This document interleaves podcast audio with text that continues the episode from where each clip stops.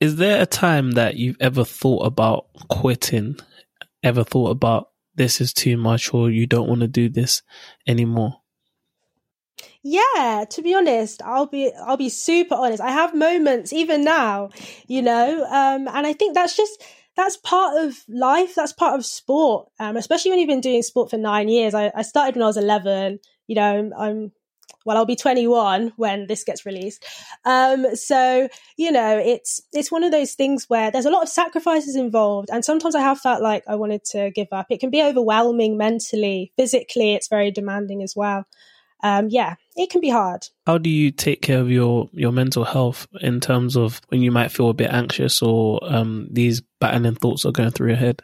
I've had support from sports psychologists, which is really good. Um, I think it's important to look after yourself holistically as an athlete. You know, it's not just about the physical aspect of you, like your head has to be in the right place. It's so important.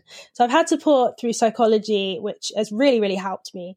Um, also, you know, being a Christian, like my faith helps me, keeps me grounded. Um, and that also helps me in, in, in many ways to kind of keep going as well.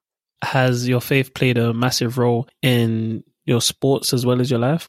Yeah, definitely. I think my faith has helped me in terms of knowing my identity. And obviously, I know I've been talking about value. I think my faith helps me in terms of knowing my value outside of, you know, my career. Because I think when you're an athlete or when you're kind of in whatever sort of sphere you're in, sometimes your identity can get so attached to what you do that you kind of lose who you are. And I've had moments like that for sure, but I feel like definitely in 2020 when the Paralympics was postponed, I think God really revealed to me that, mm, you know, the sport thing might just be an idol. And I was like, I don't want to hear that, Lord. Why would you say that?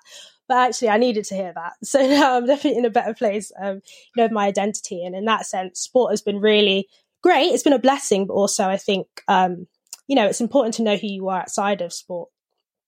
Wow, I think that is so, so important. And if you're listening, please do not overlook that. I think that process of being attached to like a status, for example, some people mm. are attached to their career. They're, they're not really valued or they're not really known outside of that. So if this person's an accountant, they're an accountant if they're a dancer, they're a dancer. If they're athlete, they're an athlete. But who are you behind that? It's so inspiring listening to you that you know that you're valued and you know that you have a purpose. Why? Because sort of God's created you and um, you're much more than a Paralympian.